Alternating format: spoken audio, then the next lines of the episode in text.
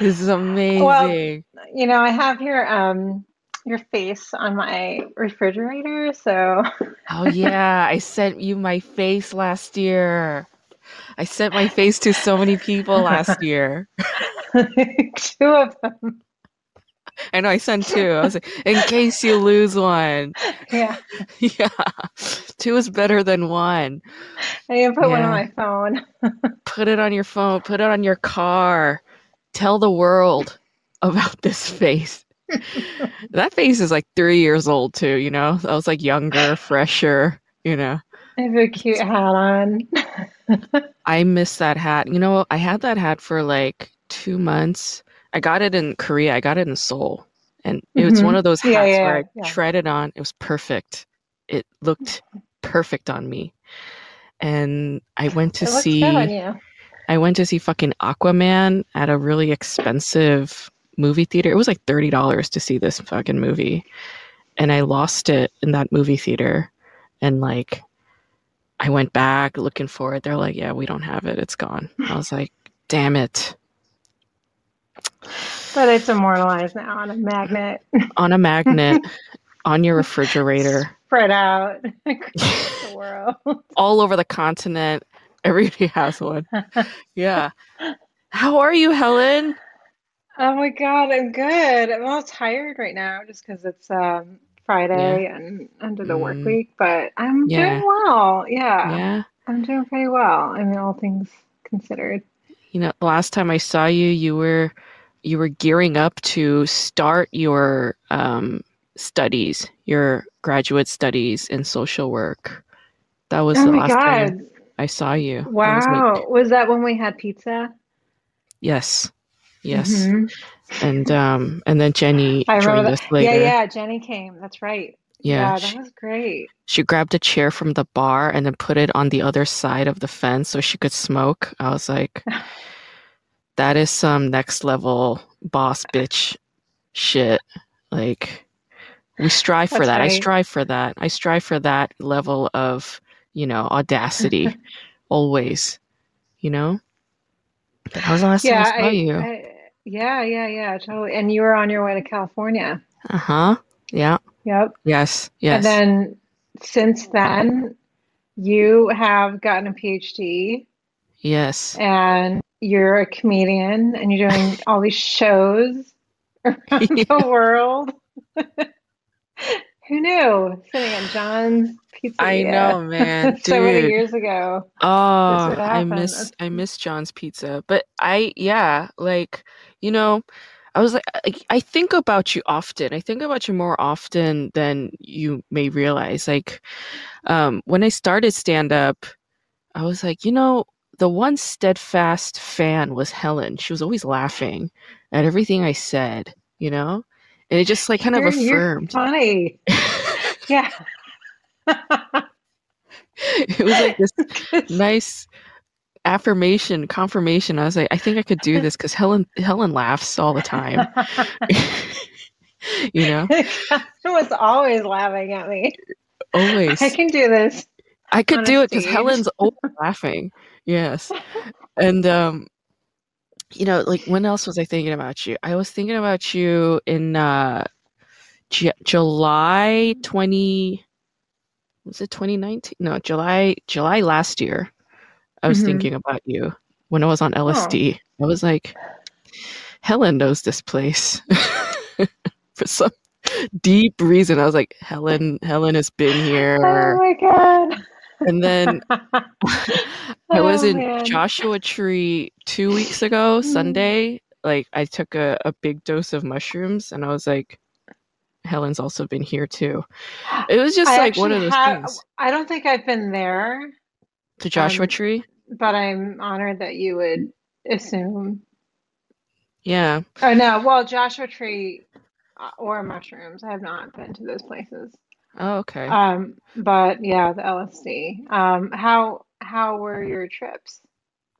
they were always good. I mean, hmm I don't really think like a quote unquote bad trip exists.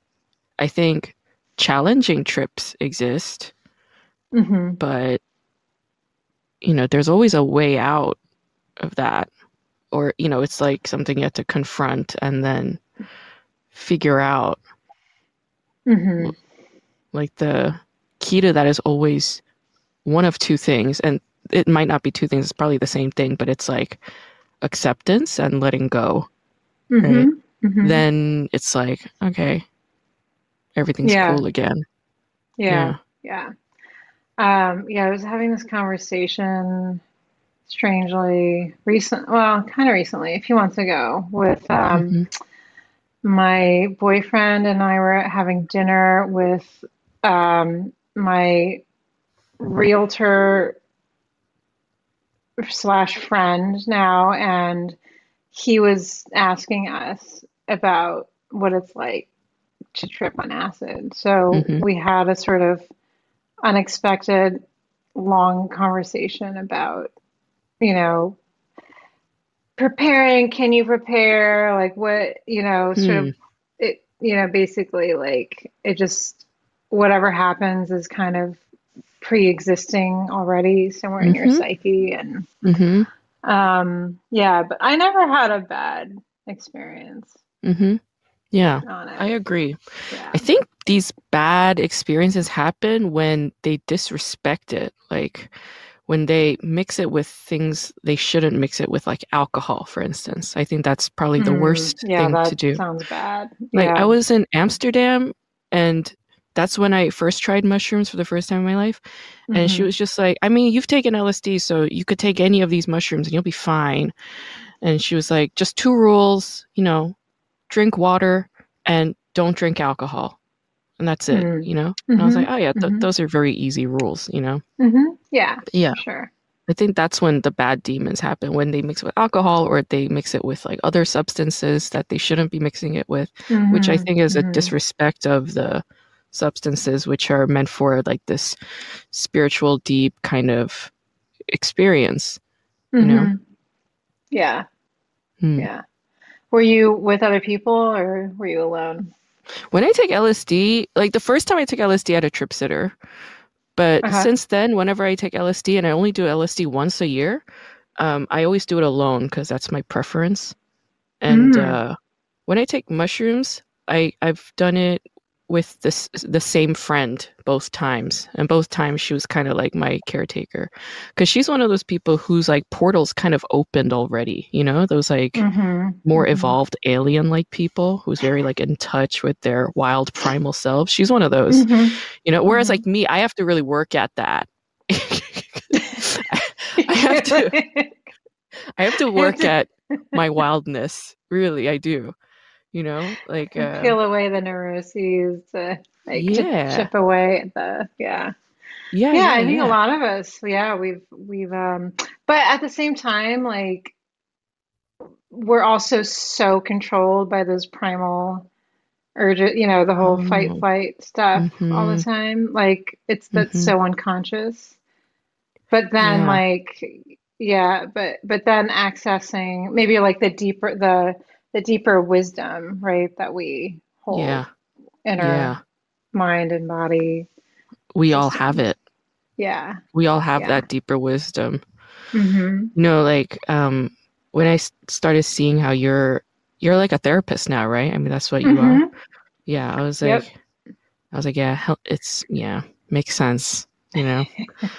Yeah, because you you you're you're also an artist. You're like a videographer. You were a dancer, right? Um, No. no, you were never a dancer. Mm-mm. Why do I No. keep I love thinking you that. I like to dance? dance. Oh, Well, I mean, I when I was a kid, you know, Oh, okay. like yeah, child of Korean immigrant parents. So I, I did all of all of those things. Okay. I liked I liked dancing, but not I never like studied it or So weird. I yeah. for some Yeah. reason I did I did theater. I did theater. Ah, Yeah. Really? Yeah. So like dramatic theater, like dramatic arts theater? hmm Yep. Wow. So you were an actress, basically. Yeah, I actually when I first started, um, my first college was actually like a theater conservatory. Um, Oh, yeah, I was I was really into, but then I just kind of was like, I don't know if I want that life. Really? It just Why? was like I don't well, I didn't I was like I don't know if I want to you know, as an actor, I think it's it's so one of the biggest challenges that I didn't think that I could really be okay with was that so much of your career as an actor is sort of determined on the judgment of Mm-hmm. other people who deem, you know, Mm-hmm. and Mm-hmm. I just didn't want to be sort of at, uh, you know, vulnerable or like at the mercy of like Mm-hmm. all of Mm-hmm. those factors, you know, and then it's like, okay, do you just start your own theater company? But it's like, on what? Well, how are we going to make a living? You know, I mean, it, it Yeah. just um, Yeah. was really, yeah, the options didn't, weren't all like great. So, Mm. yeah. But no, but I did that for a long time. Yeah, I was like theater. But that led to, I mean, I always had a love for film, and then it kind of Right. like You, I mean, you were a filmmaker. You are a filmmaker. yeah, Yeah. yeah. And then it, and then it really like bled into the filmmaking pretty easily Yeah. Yeah. Yeah. No, I agree. Because, you know, I mean, I'm in I'm in LA and doing stand up and the the way that comics get their quote unquote big break is they have to be shown on television. And once people Mm, see you on television, then you you start you you will get more headlining spots eventually and sell out theaters and the ball will get rolling. And I'm just like I can't do that. I can't see mm, myself auditioning and twiddling my thumbs, waiting around for callbacks and then another one. And it, it's exactly the same reason. And all yeah. my actor friends are permanently broken. You know, like Mm, they're a constant nervous wreck. And um, I'm just not built for that, you know? Like, I really don't give a flying fuck what people think of me and, you know, expect out of me. E- even something minor, like, um, I was at a show and there was a comedy photographer and he was like directing me to do stuff. And I was so defiant, you know? Like, he'd be like, pretend like this shoe was a phone. And I'm like, you're such a hack. Like, I hate you like I hate that you're making me doing that. You know, I'm like complaining and bitching and moaning the whole time because I just didn't want this stupid young white dude telling me what to do, you know? But as an actor and an actress, you have to be open to that. You have to be willing to cooperate, work, and hmm do as they say. And I'm like, what am I built for? What am I built for? You know, and I'm like doing all this like stuff and I realized I was like, I I you know, I was like I wanted to be a filmmaker and that's what I want to hmm be. I want to be a director or a showrunner. I'm built as a leader. I'm not built to Yeah, be a yeah, fucking yeah. Puppet, you know? For And I had to be Yeah. specific too. I had to be like, what kind of filmmaker? I was like, cult classic, you know? Not like some fucking mainstream yada yada, you know? Absolutely. Absolutely. So Sorry, my cat's getting in on it. it's the okay. Is this the same cat? No, this is a different cat. Um, she, I got her, um, when did I get her? 2017. Mm-hmm. Yeah. And Okay. um, yeah, she, her, here she is. Hello, cat. Wow. What's her There's the name? Williamsburg Bridge. Ooh. Her name's Karuna. Hi, Karuna. She's cute. Yeah, I have, if you ever need to know what the traffic is like on the bridge, I can always tell you. Right will now, it's will it's you usually always backed up, like going into Manhattan. And then, but going into Brooklyn, it's usually pretty So are you in the good. Brooklyn part or are you in the Manhattan part? I'm in the Manhattan part, Lower Oh wow. Side. Yeah, Wow. visit. Yeah, It's when's the it's last time you lived in Manhattan?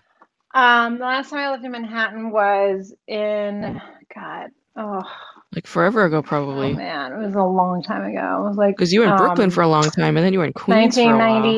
1998 for like a year, and I lived in a tenement Oh. Alphabet City? Were you in Alphabet City? No, I was on Bleecker. I was like the Oh wow. worst, the worst God damn. on Bleecker Street. It was between Sullivan and Thompson. Wow. Yeah, it was like, you know, where all the du double decker buses of tourists would go. It was like awful. And it was Wow. the, the worst. It was like the horror story apartment that Yeah. Talk about in New York Yeah. City. Yeah. Yeah. Yeah. Like what makes New York, you know, like, oh, I Uh-huh. like survive, you know, like this is that place. Like it was, um, there was a bathtub in the um, kitchen Yeah. and and then there was like the toilet, which had it, you know, we had our own key to it, so we Oh had to my lock, but you had to lock it. It was in the hallway, That's so fucking awful. and the landlords were evil. They were so awful. They were just like mean, aggressive. They had like a lot of, um, I mean, eventually there was a big like um, tenant strike, rent strike in the Hmm. building because it was so bad. And Yeah. um, when we went Yeah. to the attorney general, we found out like these people had had tons of lawsuits against them over the years. They're all crooks. Yeah, They're all it crooks. really, really, they're yeah, they're mean. Andriani, their last name. Just beware. Anyone That's the thing. You never forget. like, You never fucking forget Oh these no, I'll never assholes. forget. Yeah, Yeah. and I'm I'm sure they're like long gone because they were like pretty ancient when I knew them. But like, oh my Yeah. God, yeah, they do have offspring. I don't know. Maybe they're maybe they've done better. But who knows? Offspring. They had more demon children who took it on and continue to be these horrible landlords. Yeah, it's Ah, it's I mean, I'm sure it's drastically changed though, right? I mean, Manhattan's like no longer the Manhattan that you knew in the 90s, I'm sure. Right? no, yeah, yeah, very different. When did what you grew up like? Where'd you grow up? Did you go in, I grew up in in Bay Ridge, Brooklyn, Oh yeah, and yeah, yeah. Right, and then uh, Rockland County, New York. So it was like right. a, a big yeah. drastic jump from very hmm diverse, like all ki- literally my if you look at these class photos when I was a child, they're like you have Chinese kids, you have black kids, you have Latinx kids, you have Eastern European kids. And like half of them were in ESL with me. Mm. And um and then I fucking moved to Rockland County, New York, and that was like all Irish. Oh wow.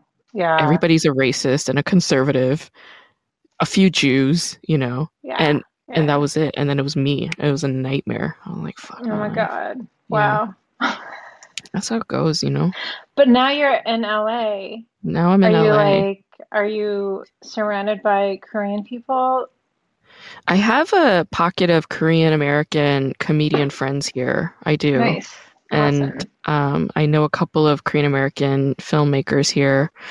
Um, Mm-hmm. it took me a long time to feel at home here, though. You know, Mm-hmm. like New York was home for so long.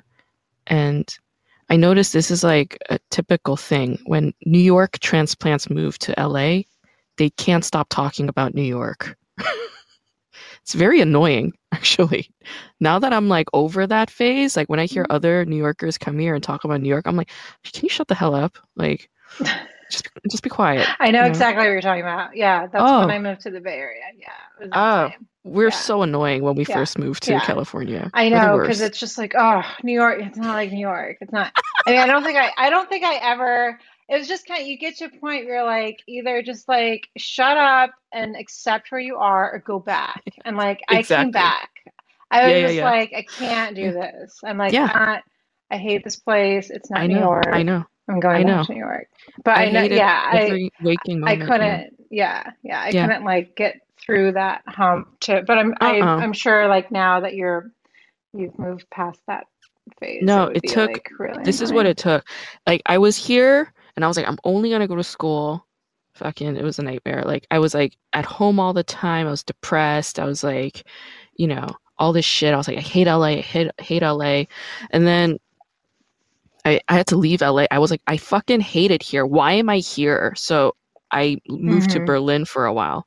And then I was Right. like, okay, like Berlin's cool. Like Berlin's a vibe. I like Yeah, I yeah. I loved Berlin because there were so many artists there, but there's no capital in Berlin like in New York and LA. Mm. So everybody's chill. You know what I'm saying? Everybody just focuses on their art because that's fun and they connect with everybody quickly because everybody's an artist and nobody's competing against one another. And I, like it was so beautiful that experience. Mm. Um, and then I went to Seoul for a bit to do my research because I was doing field work in Seoul. and then I went back to Berlin for a while, and then I came back to LA. And when I first got back to LA, Okay. like I was like, okay, I know now that the United States is number one when it comes to showbiz and entertainment. I know this now, Mm, mm. and you know, especially for stand-up comedy, no, Yeah. no, no country beats America. That I, I Mm. knew for certain by then because I had Mm, toured the mhm. world basically, and I've done shows Yeah, all over the fucking planet. And I was like, Yeah. no, so and I was like, I had a deep um, respect and reverence for the United States and for New York and LA, but you know, I'm like, my shit is in LA, so I gotta make peace with it. And initially it was hard, Mhm. but then when the ball started getting rolling and I, you know, I was getting booked at clubs and stuff, and I started making more um, comedian friends, it was like better. And now I'm at a point where like I finished my PhD and I'm applying for tenure track jobs, but I really want to stay in LA, you know? Yeah, that's awesome. But When did you start doing stand up? I started while I was in grad school. So Uh-huh. In LA. yeah, yeah. Yeah. Started in LA and then um, very soon after I started here, I, I went to Berlin and Seoul. And, you know, that's the nice thing about stand up is like you can go to any city in the world and there is a stand up community Mhm. there and you could do spots, you could do shows. Um, and comics just connect with one another very quickly and easily because we're all kind of the same mhm. species, you know, like Mhm, we all mhm, come from mhm. trauma and we lack boundaries and we're funny and it's like it's kind of nice yeah That's so awesome. But how did you, so what what kind of brought you to that first time that you did it? Like had you tried it before and or like what how did the um yeah, how did you start? Like what was the so i've wanted to do stand up since i was in high school Uh-huh. because like since high school i had a lot of friends like laughing all the time i mean since childhood honestly since i was a child like a Mhm. lot of friends who liked me just liked me because i was funny and Mhm. I've wanted to do stand up when I saw that like it was an actual career choice. When I noticed it in high school, I was like, I want to do stand up. But I was afraid. It is like the h- Mhm. scariest thing to do on earth, I think. I think it's the Yeah. scariest thing to do on earth. And I was just afraid. So I started doing all these things that went went around it. Like even getting into Mhm. filmmaking, you know, was going Mhm. around it. I mean, I you know, writing is my first kind of form of expression, so that's always Yeah. there. And I, you know, I've written books, I've translated books, but stand up is at the core, it's writing. You have to be a good writer. And Mhm. I was just like Mhm. afraid and afraid. And I was driving one of the um, Korean American filmmaker women that I told you about here in LA. She was sitting in the backseat of my car and I was driving and I was like just talking shit and she was like laughing. In the middle, she goes, Have you ever considered stand up? And I was like, Of course I've considered stand up. Of course I've considered it.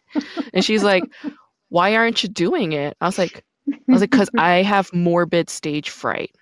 And then she just looked at Mm. me without any any empathy or sympathy whatsoever, just very dry cut. And she goes, I think you should get over it. and that was all I needed. I just needed this very, you know, like straightforward, deadpan push. Like you're the Mhm. only one that's standing in your own way kind of thing. Mhm. And Mhm. literally after she said that, I had to go to Helsinki for some academic conference and I was in the hotel writing jokes. Like, Awesome. yeah. And then I think a month later I was at the improv doing a Oh my I, I drank like nine vodkas on the rocks the first time I went up. I was shit Yeah. faced. But then after like three times, I was like, I don't want to be drunk when I'm on stage, you know? Mhm. Like Mhm. it seems Mhm. stupid. when you really get to that point where exactly it's exactly that like it just doesn't serve me anymore i'm like i don't i'm not really getting anything out of this and that's just like you don't even think about it i mean it's the same thing with like quitting smoking for me it was just like i'm just I'm done, done. which I'm was done. crazy because i used It to is. love it so much you Yeah. know Yeah.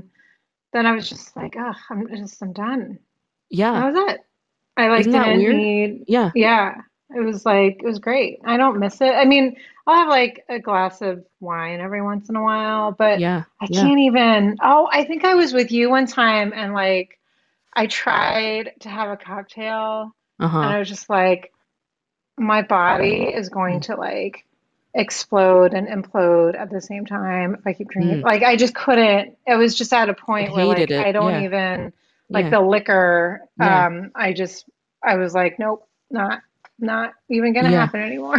So yeah, it's fine. Yeah, it's interesting how our bodies just know more, you know, of what hmm what it is that I don't know if you're into this stuff. Like, are you into that eight body types thing, the constitution thing? Have you heard of this?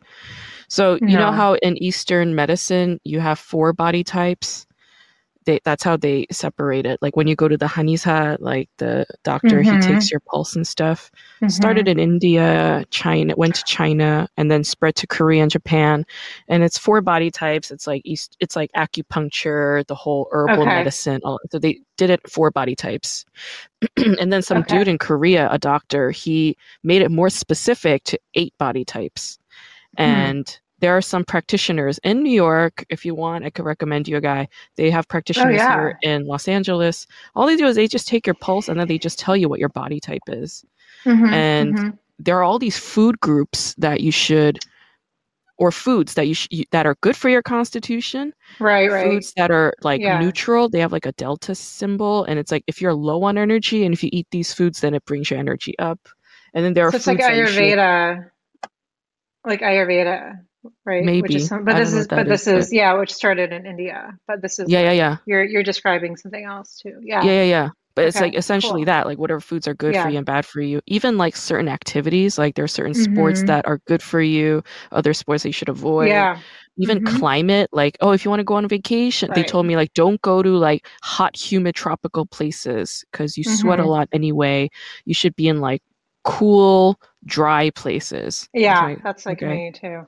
Yeah, yeah, yeah, yeah. Yeah. So they just tell you these things and um yeah, like maybe, you know, oh, and alcohol, it was like, don't drink any of this. Like, all this alcohol is bad. Mm. And this was um 2016 when I first learned of all this stuff about myself. And he was like, I know you like coffee, but you might want to give up coffee. I was like, okay. And he was like, also, um, alcohol's bad for you. I was like, I will quit coffee. I'm not gonna quit alcohol, but I will quit coffee. So in 2016, I stopped drinking coffee. I was Oh just like, wow. that was hard. That was really hard. That would be so hard. I don't know if I could do that. Coffee is Yeah, a real drug. I I was like, this is a real for real drug. Because when I hmm quit hmm coffee, all that caffeine and milk, because milk has a lot of sugar, I didn't know this was full of sugar, it just leaves your body so fast. And the withdrawal from that, not only do you get the headaches, everybody talks about the headaches, but it was also like I couldn't even sit up straight because my body just had zero energy. I couldn't even sit up. str- I remember I was on the bus. I was like leaning like this. I was like, oh my God, when am I going to get home? And I was taking like 14 hour naps. It was insane. I thought I was dying. I was like, I emailed the doctor. I was like, dude, like, I quit coffee and I feel like I'm dying. He's like, like, that stuff leaves your body really fast. So, t- like, drink some orange juice. Wow. It's like, drink some green tea. And green tea is okay Uh-huh. with me. So, Yeah. um, that's become a whole hobby too. Like I drink green tea all the time now. Yeah, Huh.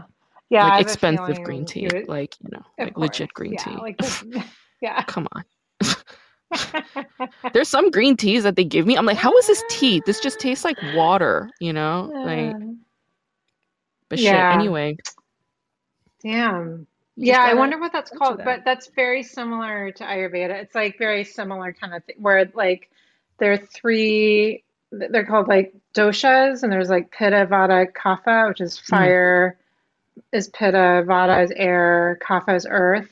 mm, And like we have like all of us have all three, but um, for many of us, like one or two are more dominant. So like mm, Pitta is fire, and that also it's um, describes like your temperament, your body ty type, how mhm, you mhm, sleep, like how you mhm, digest food, and like all this stuff. So yeah, it's like really, and then and then depending on what you need to balance, they'll tell you to like eat other foods that would like. So mhm. I'm I have a lot of you probably too do too like a lot of pitta. So then Hmm. we have to like have things that pacify. The Yeah. a little bit. Yeah. That, that like balance the fire hmm Yeah, stuff. balances my fire. He was like, I have a lot of heat in my body, so I should avoid like yeah. ginger, ginseng, garlic. Like, you know, everybody thinks ginseng, especially Koreans, they think ginseng is good for you and they like eat Yeah, yeah. ginseng. Ginseng is like one of the worst things for me. It's like Mm. poison to me because it's a Oh root wow. and ginseng brings heat up in your body Yeah. and it's like really bad for me. And it's bad for my dad. It's like the constitution thing is uh, it's genetic too. It's inherited from parents. Yeah. Um, but like my mom, she and I are totally the opposite. My mom has like the Mm. quote unquote cowboy diet. She could eat like cheeseburgers and bread and drink coffee at midnight and still go to sleep. It's crazy. But like for me, he was like, you can't have any spicy foods because you have too much heat in your body. He's like, you should avoid wheat. You should avoid any bovine related products. I was like, so basically just be unhappy? You mean just like be miserable?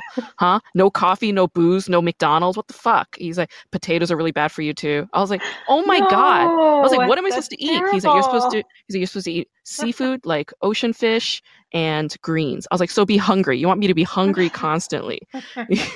And when I first tried to stick to this diet, I was just broke because fish and Oh greens, they're not filling and they're really expensive. And I was just like, oh my God, I can't fucking afford my own diet. This is so sad. But Oh, it, it, it is related to one's uh, personality and sensibilities. Like they were like, Yeah. you know, um, like solitary kinds of activities are better for you. I was like, yes, yeah, I'm not a good team player. you know, it's like, like a musician or lawyer, professor. I was like, yeah, okay, fine. You know, they're like, it's a very sensitive constitution, but creative. Oh, I was like, writer okay, too, right? Writing Yeah, writer, like, very yeah, solitary. Yes, yeah. yes. And Even like trying to stand up, right? stand up's a very lo- lonely thing. Yeah. Mhm, Um, and it's mhm, preferred that way. You know, it's there's this mhm. I, I noticed I, I created this own hi- this hierarchy. It doesn't exist. It's not a real thing. So if anybody's listening, don't be offended. But this is just my opinion, right? Um, I think at the bottom you have sketch and improv people. You know, they got to work in Mhm. teams and shit. Yeah. Yeah, yeah, yeah. And then right above them you have the stand up comedians who don't need anybody.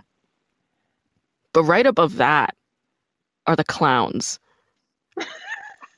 I have a huge respect and admiration for clowns because stand-ups they need an audience you know if the audience doesn't laugh they get super uh, insecure very fast but clowns clowns don't give a fuck whether you're there or not there laughing crying clowns like their their effort their whole effort is to fail at whatever it is that they're trying to achieve and to really you know I- I'm just like, wow. Like the more I study the Oh, tenets of clowning, the more That's clowns I talk to about their philosophy, I'm just like in awe. I'm like, damn. And I and you would imagine like as a like for clowns, like there's also a certain kind of like you know that there's a there's a level of like societal like there's there's they're almost like like abject and some you know it's like because I I'm like oh clowns no Mhm. way right Mhm, and like mhm. you they're not like why would I think that's funny Yeah. but I would imagine if you choose that path you just be like Yeah. yeah Yeah. I'm an outlaw Yeah. yeah They're chaos. Yeah. It's anarchy. you know? They just go to a fucking street corner and start like pretending there's a box. I mean, miming is clowning. You know, it's like they're like, oh, so brave. You know, I find I find that courageous and fearless. I'm sure you've seen that show Baskets. Have you seen Baskets? Okay, yeah. So I started, we started watching it, and I haven't continued, but I should. I want to. Like it's oh, the tenets of like clowning are fully Yeah. in there. It's fully in there. Yeah, I was yeah, like, yeah, I was like, this show's brilliant. Like the more I learn about Mhm. clowning, I'm like, the show is genius. You know. Hmm, even like that Nice. show you loved, Nathan for You. Weren't you a huge fan of that show? Was that you? No, you were. You were into um, Drunk History. Yeah, that's the show you were really into. That's what you were showing me. You know, it's so funny because like we haven't talked. I mean, yeah, and I still appreciate that. And but like Yeah. like all of the, it's like you keep bringing up these things that are from like this such a like specific time. Yeah. and I'm like, oh yeah, right. That yeah. that that apartment on in Crown Heights. Uh huh. like, I love that apartment. had I like I have dreams about it. Yeah. It was such a was nice. magical was, place. Yeah. yeah, yeah, yeah, totally. Yeah, but sorry. Anyway, yeah, I haven't thought about drunk history for a while, but um, Yeah. Um, that was I'm just confusing it with that. I think you'd find Nathan for you pretty interesting. It's like this guy, he's from Canada. He has a bachelor's in business something, and he just goes to random small businesses and then offers to help them. And the ideas that he suggests are ludicrous, ludicrous. And these people say yes, they go with it, and it's like so awkward. Um, it's like cringe, cringe comedy. It's like cringe humor, uh, that kind of thing. But um, yeah, I don't know. I'd be interested in hearing what you think. You know, I made a drunk nice. history video of my own. Did I tell you this? No, I'll send it to you. It's no. called it's Yeah. called Drunk Korean American History. And I I got shit-faced drunk. This was March 2020. Yeah. March or April 2020. I Oh sat in front of my computer. I got fucking wasted. And then I started narrating the history of this comedian, Korean American comedian named Johnny Yune. Do you know about Johnny Yune? No. Dude, there was this guy in the 70s who moved to America in his 30s, a Korean guy. He moved to America, became an opera singer, and then What? in New York, he became an opera singer in fucking New York. And then he moved to LA and then just immediately just became a stand-up comedian. And he Oh had my God. three shows on NBC. Three. What? He had his own variety show on NBC. He had two shit. pilots. He had two series. Yeah. And then of course NBC overworked the shit out of him and he had a mental breakdown and then he like said fuck you NBC and he left. But Oh he had his own like he had his own uh, local TV variety show that he continued to do with a Korean American audience Huh. and he did a couple movies. He wrote his wrote and directed his own movie called They Call Me Bruce, which became a cult classic. And uh yeah, he he died only he died I think a year ago in a Oh in a wow. home, but Hmm. there was this dude who had a Holy career shit. And sit in a sitcom in the year 1980. Wow. He was on the Tonight Show with Johnny Carson a bunch of times. Like it's it's amazing I how had like no idea. I had no idea. we just Yeah, don't know our history. Isn't that that's fucking crazy. wild? Yeah, like we Mm-hmm. Korean Americans have a really um how do you say like random and but rich kinds of histories Mm-hmm. like all over the world and it's like Yeah. once we Mm-hmm. find out it's like what Yeah, that's nuts. Holy shit. I would love to see. So you, your drunk history is telling about his him story? yeah Nice.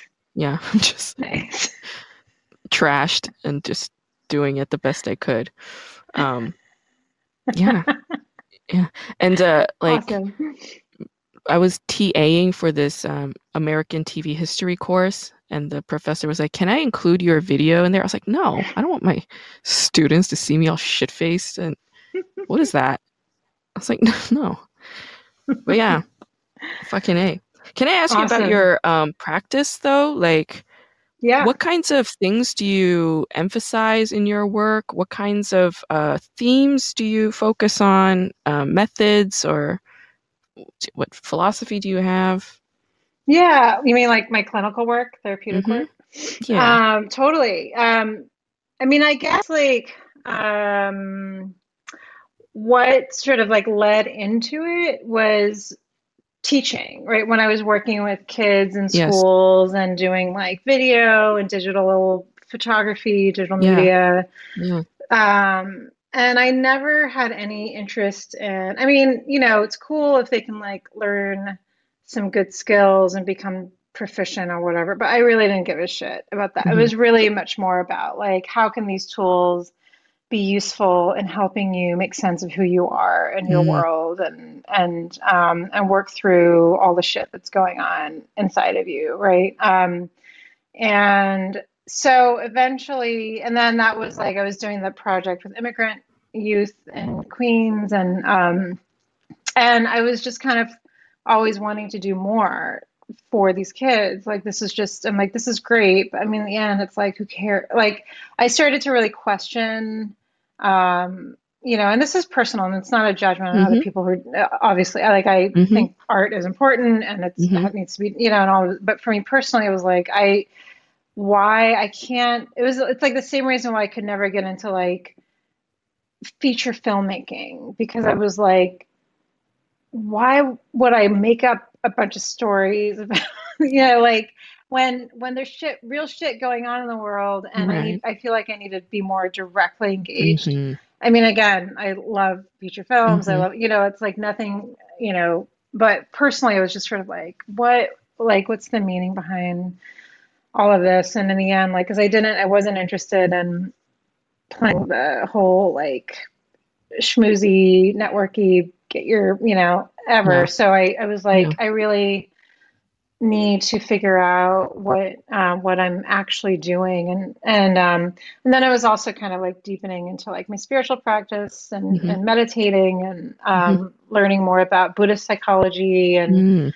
and then it was just like things were like, oh, okay, this this is starting to like slowly like the path started to like be unearthed, like as I was sort of getting out of the way of what need what was really underneath it. So mm um, yeah, so it kind of led into into being like one day realizing that what I was doing was similar to what therapists do, and um, and a lot of my teachers at that time were therapists who I really admired the way that they worked. So that kind of mm started it, and that was sort of how I when I first got interested in in doing the work of helping people. It was like a fascination with like similar and and as an artist, right? You're interested in the psyche and you're interested in like images and symbology and the unconscious and um, how to sort of how to make meaning of that in your life and how do we use that to heal? How are we, you know, when we experience trauma, what are the ways that we actually find ways to heal through it? And so that like all of that was really like a part of my my fascination into looking at and originally it was like really interested in what's called like psychodynamic mm. um, which is more and like and kind of like psychoanalysis which is more mm. like looking at the unconscious and hmm symbols. And i thought you know that's kind of where i would go. But hmm um, but then when I was in social work school, I ended up getting um, my second year internship at this place called the Ackerman Institute, um, which was family therapy. And, you know, it was like a very sort of everybody's like, oh, it's such a like prestigious thing. You should go, you mm know. So I was like, cool. I have no idea if I want to be a family therapist. I don't know if Hmm. I'm even going to like it, but I'll try. And um, and it was a really different way of working. It was a really different, it was like a total paradigm shift, like moving from working individually into like into relationships and and understanding how um, the internal life of the psyche is is also co-created with and by relationships, right? And and I was like, this is so fascinating because it's like all of that's still happening and all of that's in the room but then we're also we're not um you know as a therapist like you're not in this sort of privileged position you know i think there's there's a power differential um that's often too elevated i think in, in you know traditional western forms of therapy where like the Right. therapist is like all, the all knowing and hmm you know but in family or in systemic work it was like it, there was it was very equalizing where it was like mm the problem is not in like one person hmm the problem is created through the dynamics and hmm it's it's relational and I'm just, as a therapist, I'm just one piece of like helping to facilitate like how deeper like understanding or like movement and relationships. And Yeah. it was just a really different way of working. And um, and I was working with this one family. It was actually a family of artists. There was a um, the Wow. mom was a dancer, and the dad was a filmmaker, and the kids were like so creative. And Wow. um, there was one kid with a lot of learning differences who was kind of when they come came in, like he was sort of like what's often called the identified client, like he was the problem. So the mom was like uh, lots of stories about how problematic like this kid hmm is and her relationship, and you hmm know, so of course we're already first we're questioning that, and you hmm know, I mean, listening to their concerns and validating, but also like, well, probably more than just like this kid was born Right. created all the problems Exactly. in your family. So Exactly. Yeah. um yeah and then it was kind of working with them and and being able to like do creative things and like integrate the meditation sometimes or like use like the Mm. language of and like understand them as artists as well and Mhm. like the family's creative life and hmm and that's also you know in family therapy like we're bringing everything in the room like all these things Yeah. are really important to them so i think like when i started to see some shifts in how the mother in particular was able to like um the shifts in her and her way of um understanding or being more curious about her child and how that changed the relationship for the whole family um well, like when I started to see that, I was like, okay, this is really amazing. So, Mm. so I just sort of since then, I, I just I've only been training in um, family systems therapy.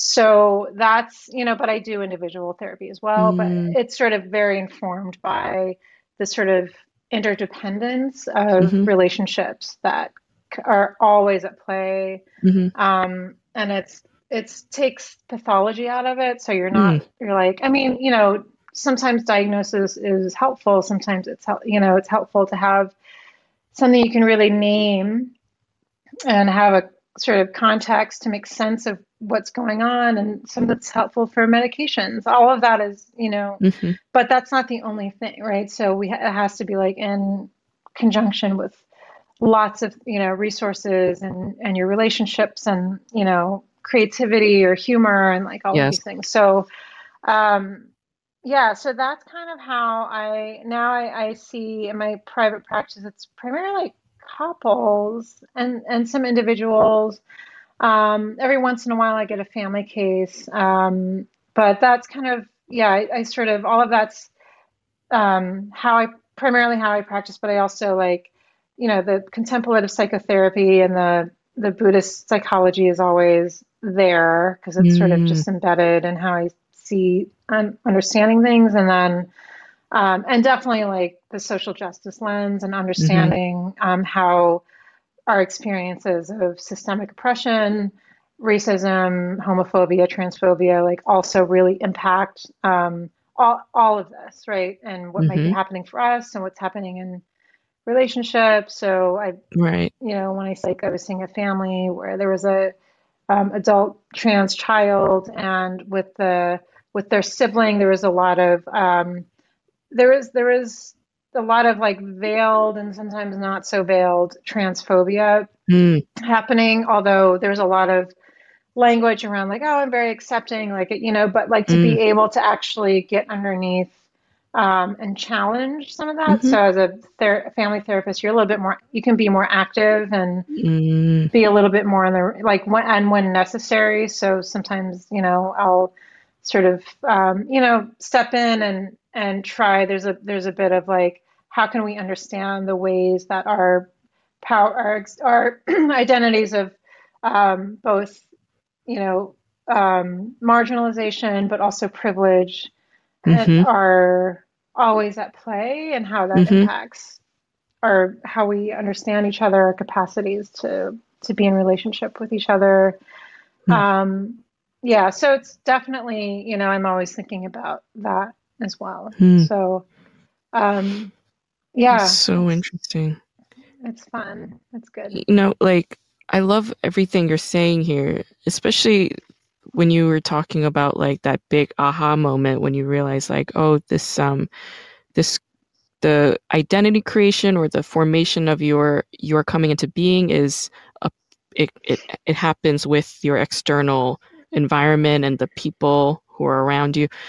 Um, I've been reading a lot of autobiographies by like artists and filmmakers. Like um, I read uh, Ingmar Bergman's autobiography Mm. recently, The Magic Lantern. Have you read this book? No, I think you would love this book.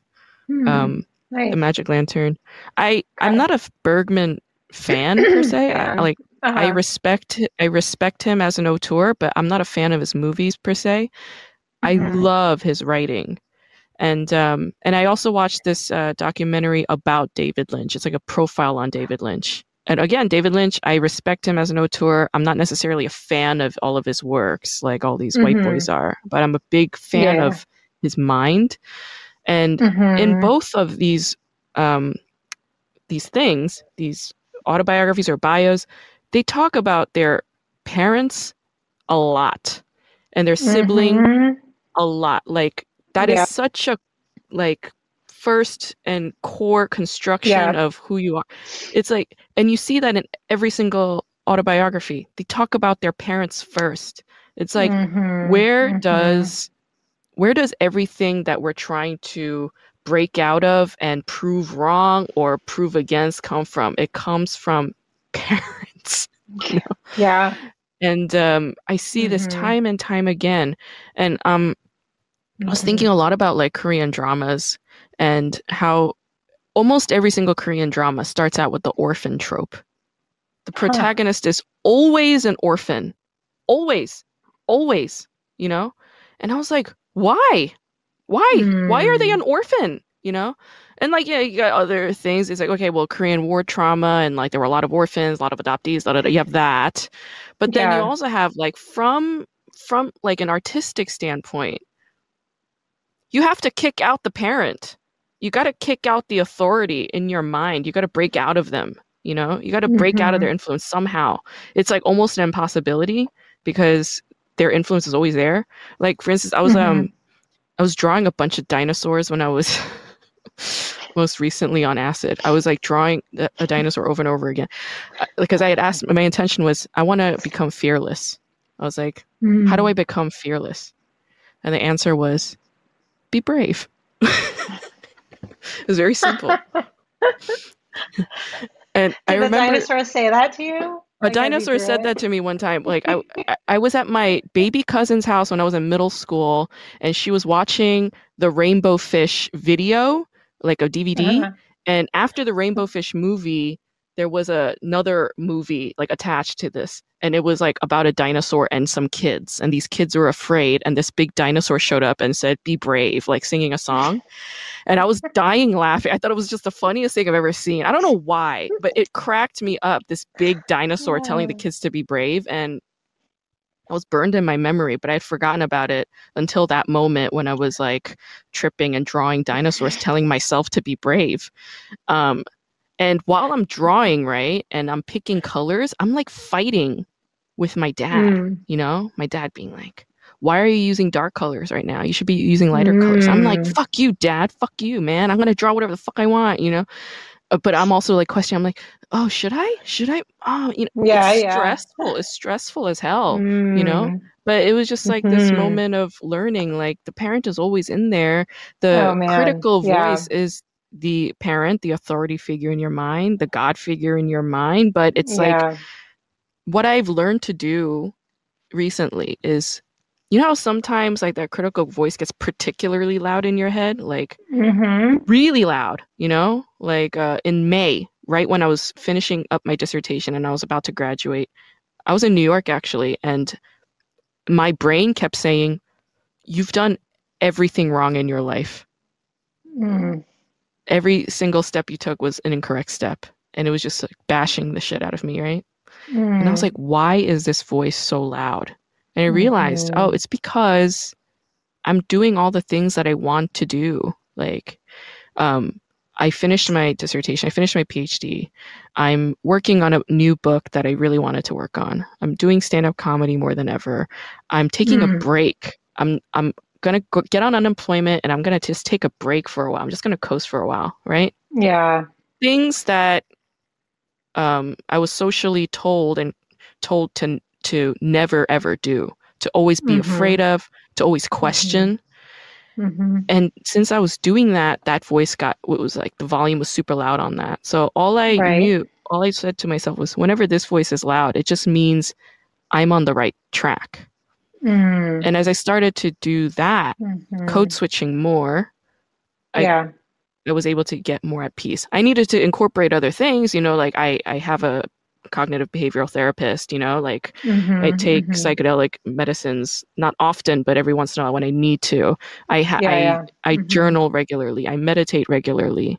I do EFT. The do you know EFT? Emotional Freedom Technique Yeah. tapping. Oh, do- that, oh, oh, oh, yeah, I yeah, do- yeah. Okay, yeah. I do Mhm. that because I have Mhm. PTSD. So I do that. Okay. I do Mhm. I draw a lot. You know, art is another, you know, way of um, keeping that stuff in check. So I do all of those things Mhm. to hmm balance things out and tell myself that I'm safe. Yeah, And and that voice that's got great. lower. But I mean, what do you think of this whole like thing with the orphan and the parent dynamic and that critical voice? I mean, yeah. That's so interesting about the the orphan story. That's such, it sounds like it's such a trope. Yeah, I don't know what that's about because there's such shame in Korean culture around orphans and Yes. and and even the what led up to that, right? Like Yeah. um The hated waif. is Yeah. yeah, that's a whole thing that we But think about this. It's like Yeah. they're the most free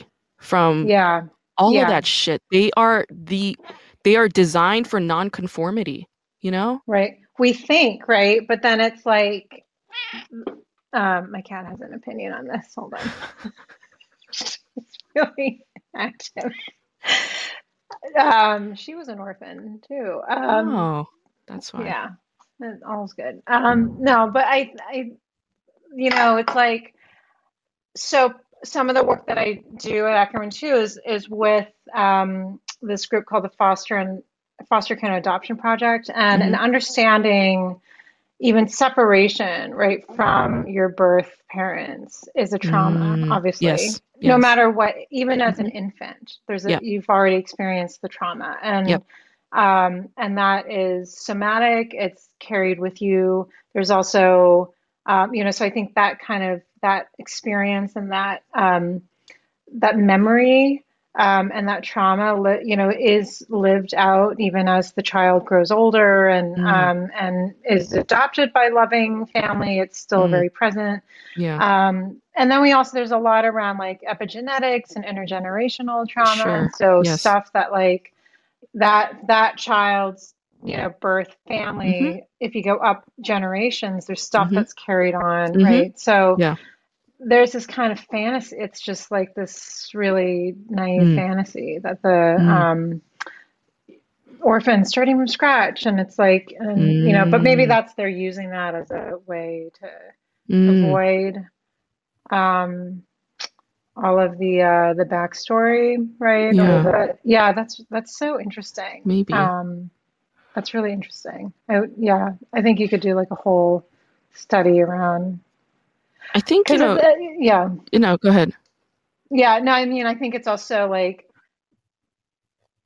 po like in like post-war korea right? Yeah. and like what the orphan trope means that's yeah it's so interesting when I when I've been reading these books about like um, the whole adoption systems that were created in the aftermath of the Korean War, and that how it was Mhm. used for making the United States seem less racist to other nations during the Cold War, and how these Asian babies were used as a way to be like, oh, well, white families are more likely to adopt an Asian baby because they're lighter skinned over a black baby and how that it was just like I was like, oh my god, like Wow. this is just the layers of um, Yeah. injustice and you know, I mean, evil or or whatever you want to say call it, but It's like white supremacy culture. it's like literally white supremacy Yeah. culture that made Yeah. Asians like this middle person at all times. Like it never stopped. Right. It never ever Right, ever right. stopped.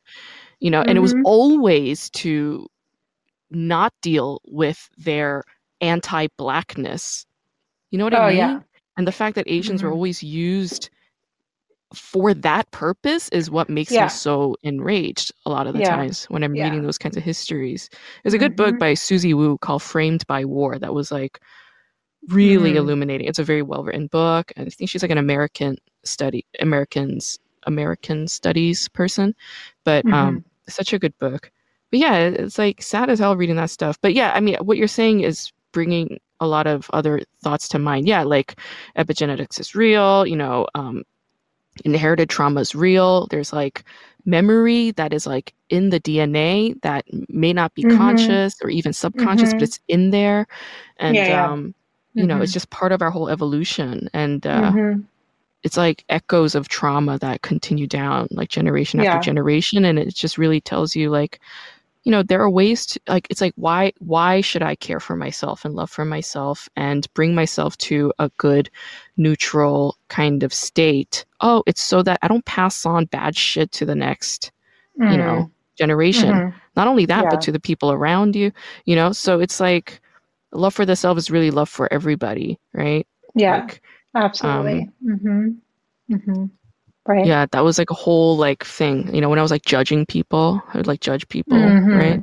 All of that is just, you know, you pointing finger right at yourself, right? It's like Yeah, Yeah. all of that is interrelated.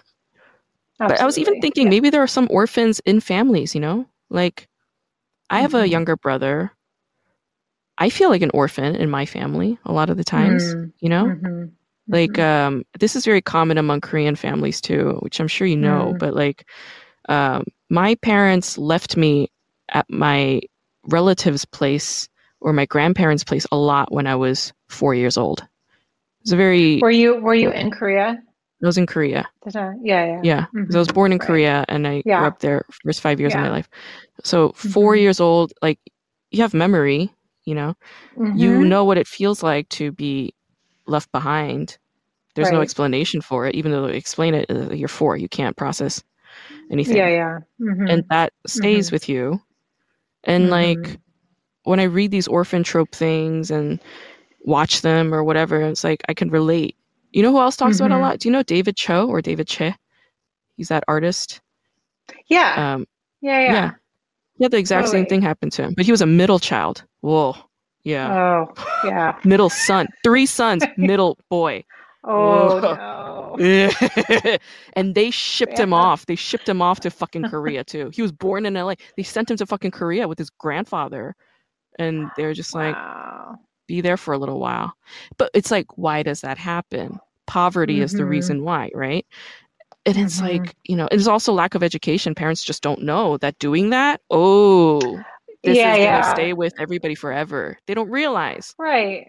You know? I mean, so many parents, I mean, but especially I think like in the demographic that we're talking about, and I think other, you know, where it's like it's for a long time been very like privileged information to have like all of the sort of the cutting edge information, you know, like how to be the best parent and like attuned and attached in a way that's going to create like secure attachment for your child. Like a lot of people don't have access to that information, and especially like our, I mean, we're talking about like immigrant families. Forget about it. I mean, you're just trying to survive, right? Like day to Mhm. day. So there's, yeah, I mean, I think, I mean, in my family, we weren't, I was born in the US. We didn't have any Korean family nearby. So that wa- wasn't an option.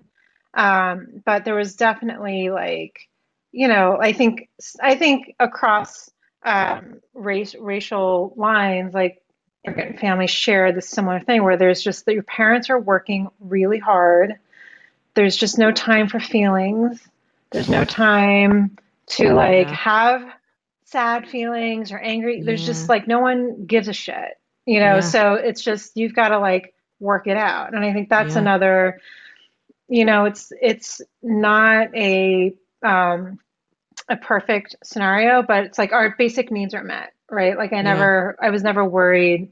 And and my parents I Mm. know like were doing the best they could at that Mhm. time, you know? Mhm, And mhm. I think like we have to do our own work, um, and not to fault our parent, you know, but we have to, you know, like what you're saying, like the reparenting or caring Yeah. for myself or like Yeah. understanding like what my needs are emotionally, like what my wounding was, what my work is and my healing, and like Mhm. then how do I take responsibility for myself in that in this way to care for myself and also find the relationships you know that are going to be supportive you know um, to me and what i deserve and what i you know what i feel like i um, what i've needed so yeah Yeah. i mean i think but yeah i mean when i when we were in korea um, and when i was learning about han and Mhm. um, sorry And making all that amazing video work Yeah. around Han was Yeah, and fucking looking incredible. and looking at the both the like the philosophical Han, but also like Han is like the, you know, that bitterness, hmm the longing, the hmm sadness. I Resentment. resentment. Yeah, Yeah. like I really got it. I mean, I really now I was like, oh, I totally hmm understand, you know, and and not, it wasn't in a, any kind of like essentializing way. It was hmm like I get Koreans so much more now, and I get my parents so much more now. Yeah. You know, like I think that the whole, especially for like, I don't know if this happened, if you could see this in your family, but like, I think as like Korean and Asian immigrant, hmm uh, immigrants in particular, I mean, East Asian, like the experience of like depression hmm and melancholy, right? hmm Which is kind of like the sort of internalized rage and It's anger. repressed Han. Yeah. So, yeah, yeah, like that. That just feels so so prevalent when I think about everywhere. like, It's like in the furniture. It's like in the food. Like uh, my maternal grandmother, who who was raising me when I was like four years old, and I I was very close to her when I was a child. She um is a mess. She's a slob. Like everything is a disarray, disorder, chaos, hoarding. It's a nightmare. My hmm mom is similar. My mom's older sister is similar when I go to their houses. My dad is the opposite. He's like OCD. Everything needs to be clean. Everything needs to be perfect. He's like, you know, Marine man, right? Like he was in the Marines. So he's like that. hmm So whenever my mom's just lounging at home, just watching TV, and then we hear my dad, you know, walk in into the driveway or we hear the car pull up or we hear the keys, my mom starts freaking out. She's, I'm like, "Uh, clean everything, clean hmm everything, your father's something, right? Like that was the thing. And then one day, my grandmother says to me, "Oh no, my my aunt," she says to me, "I went to the doctor about the messiness in the house, and the doctor said it's a form of depression." I was like, mm "Uh," I was like, "So mm. Halmoni's depressed, my mom is depressed, she's depressed, Oh and wow. uh, my mom's very like, you know, like she's the kind of person who shuts hmm down rather than blow up, you know." My dad's the opposite; he blows up all the hmm time. So it's like Yeah. yeah, like even though they say, don't say words, like you were talking about the the transphobic sibling, even though they Yeah. they say certain things, what the feel the feeling that emanates and the feeling that's Yes. received on the other end is Right. totally different, hmm and that is the real thing to that person. The words barely Yeah. matter. You know, that the feeling is what hmm stays. Yeah, there's a chart, there's an energy to it. There's a chart and an energy, a vibe, you know, Vibe. and that Yeah, that is totally it's undeniable. and it's Yeah, yeah, it's it's undeniable. felt, right? Yeah. It's why, like, you know, when we look for at these, like, um, the diversity statement that I have to fucking write every time I write a an application for these tenure track positions, a diversity statement. You know, I'm like, why do I have to write a diversity statement? Why don't you show me your diversity statement? You know, it's just to see if I'm safe going into your goddamn institution. It's so everything's so backwards, but it's like they use words, hmm right? Like this whole intellectual community is about hmm using words, words, words, words, words. Yeah. But it's like words totally. are limited. You know, there's a big limitation To to words. totally. I mean, especially in this stuff we're talking. Do you know, have you read My Grandmother's Hands by Resmaa Mm-mm, Menakem? Really good, really, really good shit. So, My grandmother's um, sand. my no, My Grandmother's Hands. Let me find Oh, my grandmother's hand. book. Okay. Yeah, it's um, this is the what it looks like. Oh, okay. It's a beautiful cover. Um, racialized trauma and the and the pathway to mending our hearts and bodies. So Resmaa Menakem is a he was actually trained as a social worker and trauma therapist and a Mm, somatic experiencing therapist. Um, he's a black cisgender guy. He's based in Minneapolis, but um, he's kind of like getting really he's sort of blown up in the mm-hmm, therapy field and like mm, anti-racist work. mm-hmm, Um, because his whole thing is about um, like understanding uh, racialized trauma and experiencing experiences of race as embodied and somatic, mm. and that we privilege language and even feelings too much, Ah, right? And that actually this stuff is a lot in our bodies. So like um, so he does all of these. I'm in this. Um, he developed this um, practice called somatic abolitionism. Mm-hmm. Um, and I'm in, I've been doing this nine month somatic abolitionism um, training program for coaches and therapists. And learning these ways of like being able to work with like our own experiences of like racialized harm and trauma in our body. Yeah. And yeah.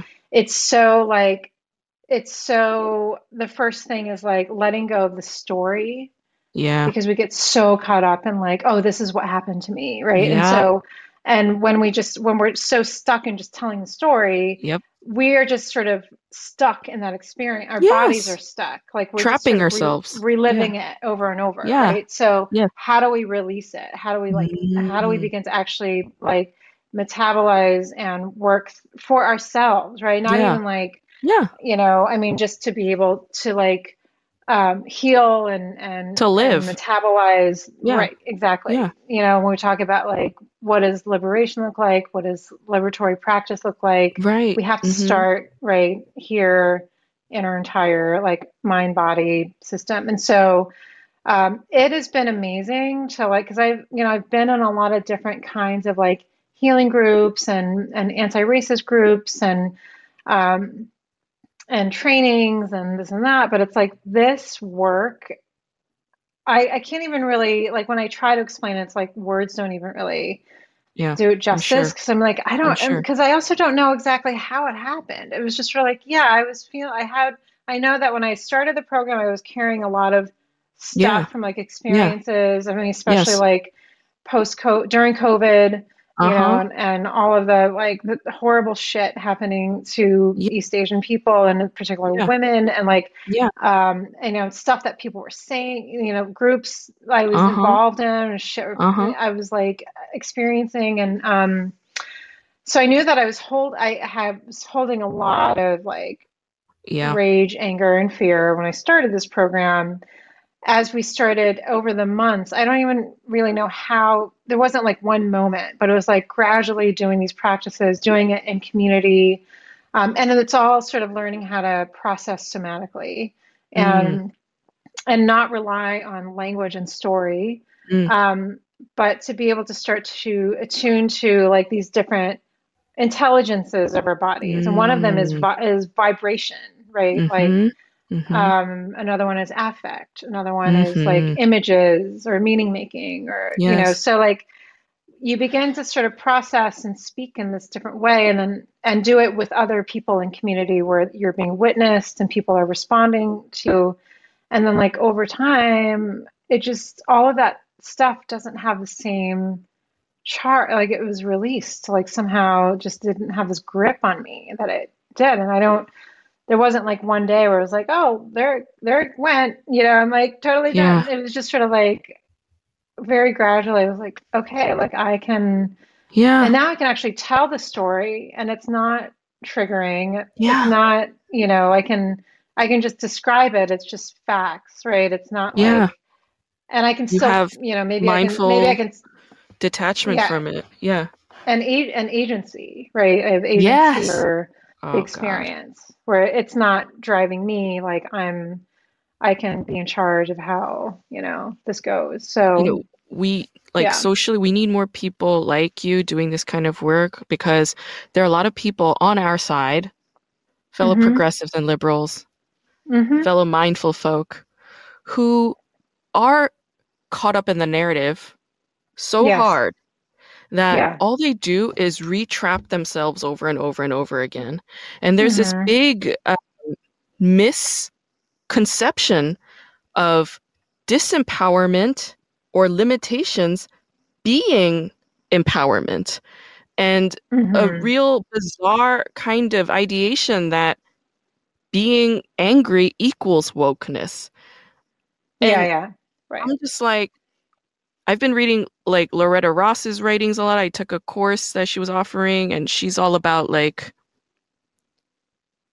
you know, how do we get out of this angry, resentful state of mind?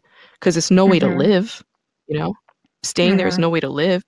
It's like, mm-hmm. it's impossible. Mm-hmm. You know, I kept asking yeah. people during the whole Me Too movement, I was like, what comes after Me Too? There was just Mm. more rage, more anger, more blame, more Yeah. anger. And Yeah. the thing about anger is, and I'm sure you know this, is like there's no end to anger and Mm. rage. It just keeps piling on more and more and more. You know, hmm it's like you got to figure out a way to transmute that, shift it to the progressiveness. If we want to call ourselves progressive, let's move forward, hmm not Right. keep building more bricks with the narrative, the system's against us. The forefathers Yeah, yeah, designed yeah. it this way. You know, we are all Mhm. marginalized. Da, da, da, da, da, da. It's like, okay, all of that just makes Right. you feel more trapped and disempowered. And that's how I felt when I met with my financial advisors two days ago. There's this thing called Brunch and Budget. Amazing group, amazing team, amazing philosophy. But when they're trying to give me like financial advice, they keep inserting lectures like, oh, the Mm. system's designed to be against you. Oh, yeah, you have every right to be angry. And I just told him, I was like, I feel worse having this meeting with you Mm. than I did just sitting on my Mm. couch not thinking about any of this. I was like, I wish you Mm. had brought me more information to offer me hope and relief rather than Yeah. Yeah. re-trigger all this stuff that I keep level Right. through all the fucking work that I do. And I had to give him that talk because I was fully triggered and I was fully enraged. And after the meeting, it, you know, fucking suicidal thoughts because I just realized how devalued I am. You know what I mean? So I had to Mm. just tell them, give them feedback, be like, you're doing this incorrectly. Just so you know, I know your intentions are good, Yeah. but you're, the way you're Yeah. doing it is incorrect because it's actually making the clients feel less That's right. empowered. You know, Were they And able to hear that? initially no and i had to Mm. tell her i was like okay when you keep cutting me off she's being defensive i was like when you keep cutting me off then like I, we could just end this meeting because Yeah. you're not letting me speak but she Mhm. that feedback helped her and she listened to me Good. Good. but um Good. Yeah. Yeah. I, I think the other thing we Mhm. people like us need to keep in mind is power is something that can't be given or taken Mhm. away it's Mhm. there at all times. Our Yeah. Baseline as an existence, as a living being, is power. It's energy. It's Mhm. something that can't Mhm. be taken away.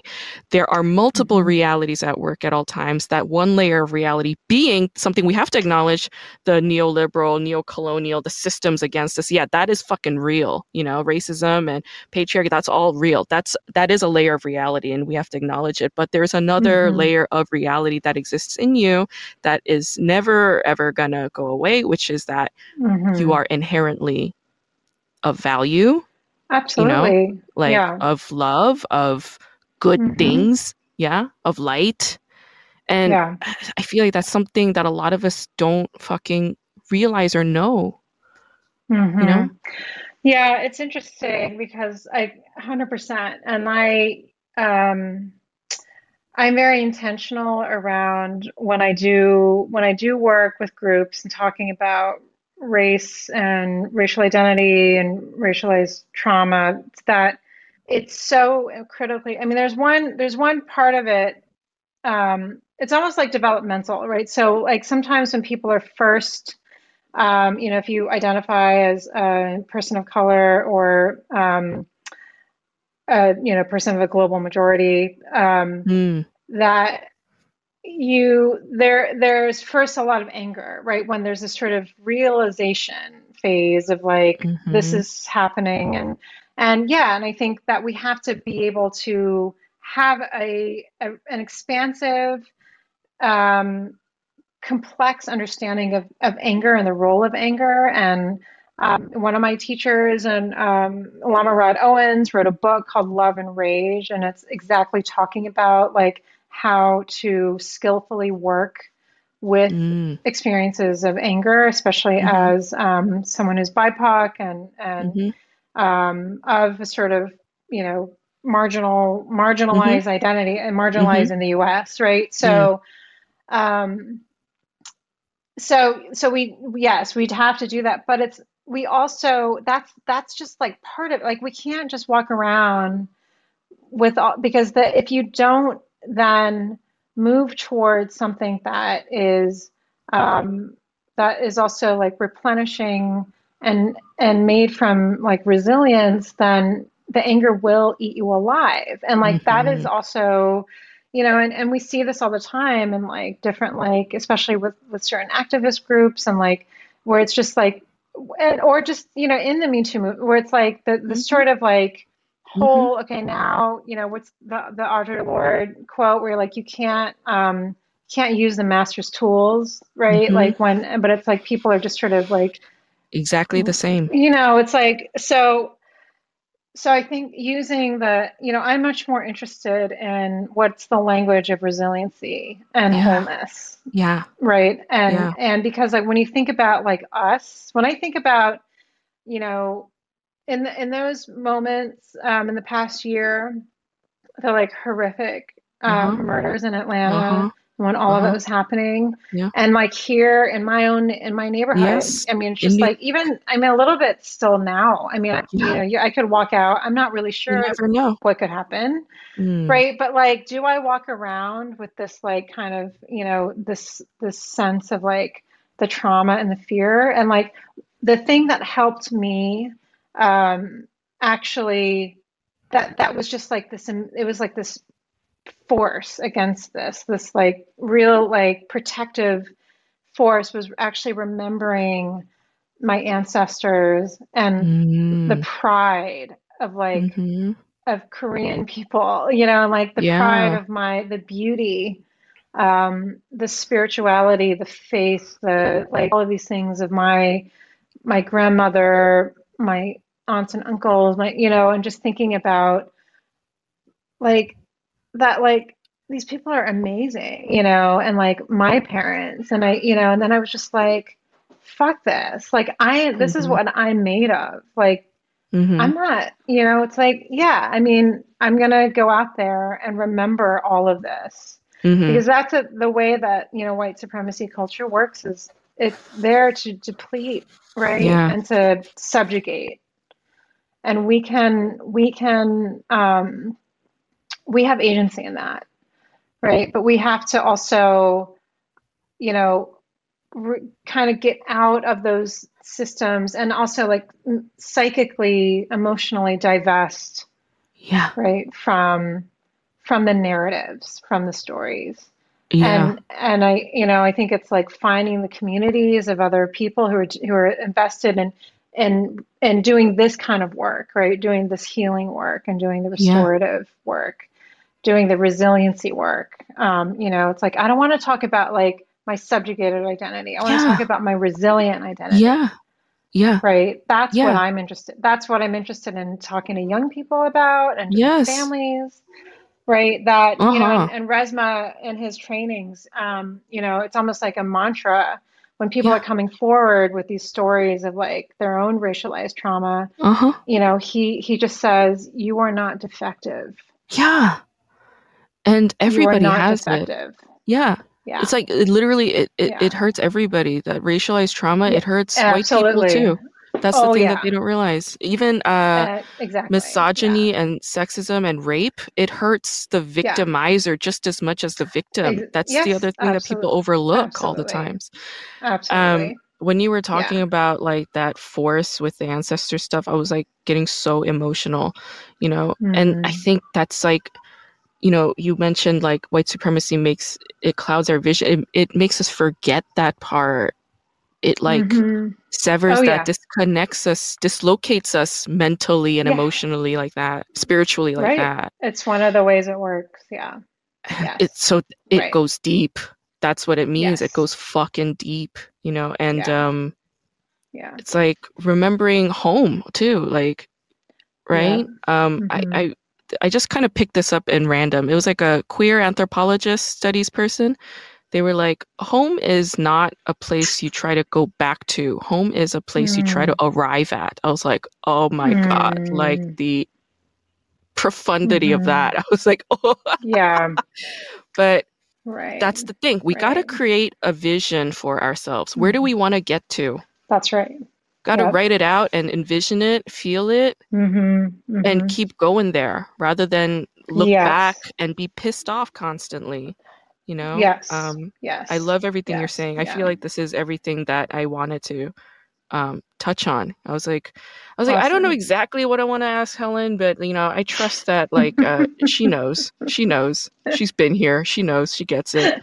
You know, last year I was dealing with a lot of like around this time, October last year, I was dealing with like um, trauma around race in a classroom Mm, in a mm, position where I was being treated like this middle person, the middle minority, but the way I was being treated in that room was like I was being treated like a cis white man, you know? oof. And uh, Mhm. that was really traumatic. And I had migraines for 12 days. And that's when I was Oh like, I, I have to uh, write greeting cards to people that mean something to me. And you were on the list. I was like, I should write a Mm. letter to uh, Helen too, you know? Because I was just like, I, I feel like, Yeah. um, I just kind of Yeah. intuitively, instinctively knew. I was like, I feel like she has some insight into the answer to this problem. Because at the hmm time, I was just kind of like stuck in the whole uh, rage stuff, but I was trying to get out of it. I was like, what's the answer hmm to this? Where's the relief here? You know? But that was hmm the start of that. Like, once you start questioning that, you're able Right. to find the path outward. So, um, hmm thank you for all this illuminating stuff. It is so much here, and thank you for that book recommendation. I I Yeah, yeah, for sure. definitely Yeah, read it. he um I'll send you like um I'll send you another resource. So he has these groups. He works with a group called the Education for Racial Equity, Yeah. and they actually have like these year-long um there's there's another program called Communal Consultations Mm. where so I mean if you're interested in learning about somatic abolitionism, I'm going to send you like an interview that he did too where you can like because it's really like I think it's the way. It's like Mm-hmm. you know, we need all the other, we need the policy changes. We need Yep. all the like, you know, how to be an anti-racist. Like people need to read that stuff and Yep. that's Yep. important. Uh huh. And we need like embodied human person to person relational way of re that's like the deep, deep interpersonal, you know, and like internal healing. Like that has to be done. And it's so It's much about absolutely necessary. you know, yeah, like having a vision, having, you know, having like a vision of of like our fullness and huh. living into it and actually Yeah. just tapping into it because it's here, Yeah. right? And It is yeah, and and knowing that that's and to make that choice, like this is how this is the conversation I'm having. I don't know what conversation you're gonna have, but I'm not interested in that. So I'm not gonna have that conversation anymore. Mm-hmm. I'm love that too. You have a choice. Yeah. yeah, That's the other thing. Is like people yeah. think that like, you know, other things and other things dictate what we're gonna think and say and feel. It's like, no, no, no. That could Right. happen, but you can always come back to yourself and be like, what am I gonna choose to think and feel and say right now? Right? We That's always right. have a choice. And that is that in and of itself is immensely liberating. Ugh, Yes. love this. Yeah. Oh my God. All kinds of like I'm in it. I'm bathing in it. Yes. This is what I wanted and needed. Thank you, Helen. This is amazing Thank you. And thank Oh you for the God. resources. Um, have you heard of this book, uh, Women Who Run with the Wolves? Oh yeah, I totally. I haven't read that in so long, but Yeah. yes, Um, my I therapist recommended it to me like yesterday. She's like, Grace, I think Oh you're ready for this book now. I was like, okay. And she was like, the one thing, she was like, the one thing I'm glad you're not. She's like, I don't think you're numb to your anger. And I think that's a good thing. And I was like, Mm-hmm. yeah, I was like, yeah, I feel it all the time. I'm not numb to that. she's like, she's like, learn to harness it. I was like, okay. Mm. But thank you for this talk. And one last question. Do hmm you have any form of uh, creative expression or artistic expression that you're currently engaging in at the moment? Um, that has been so on my mind, um, because I have been re yeah, recently, um, I've really been missing that a lot. So I actually have um I had sort of started talking with a group of friends, like a few people who I did my MFA with, Mm-hmm. And we were starting to have conversations about how to sort of integrate um, digital technology and um, and just different forms of like media in with um, like healing practices and like liberatory practices and like Mm-hmm. what would that look like? We were Mm-hmm. like virtual reality is kind of like we were Oh, having all of, you know so that Yeah. is um because I've been so caught up in just like Learning, and everything and moving and Yeah. life transitions. But Right. yeah, that's um that is on the forefront of my mind. So um not Yeah. active now, But it's but percolating. just feeling the need for Yeah. sure. So yeah, thank you. I'm sure I'm sure you're gonna get there. I'm sure VR sounds amazing. That VR and Yeah. affect and creating new worlds. Dude, that's like a whole other epic. I know that's yeah, Holy that's cow. like the that's like the dream. So I'm I'm Ugh, trying to like okay, I need to like buy some of those dude, you're gonna get there. I mean, you're designed for it. You're the one that's made for it. I'm super excited. Thanks, Helen.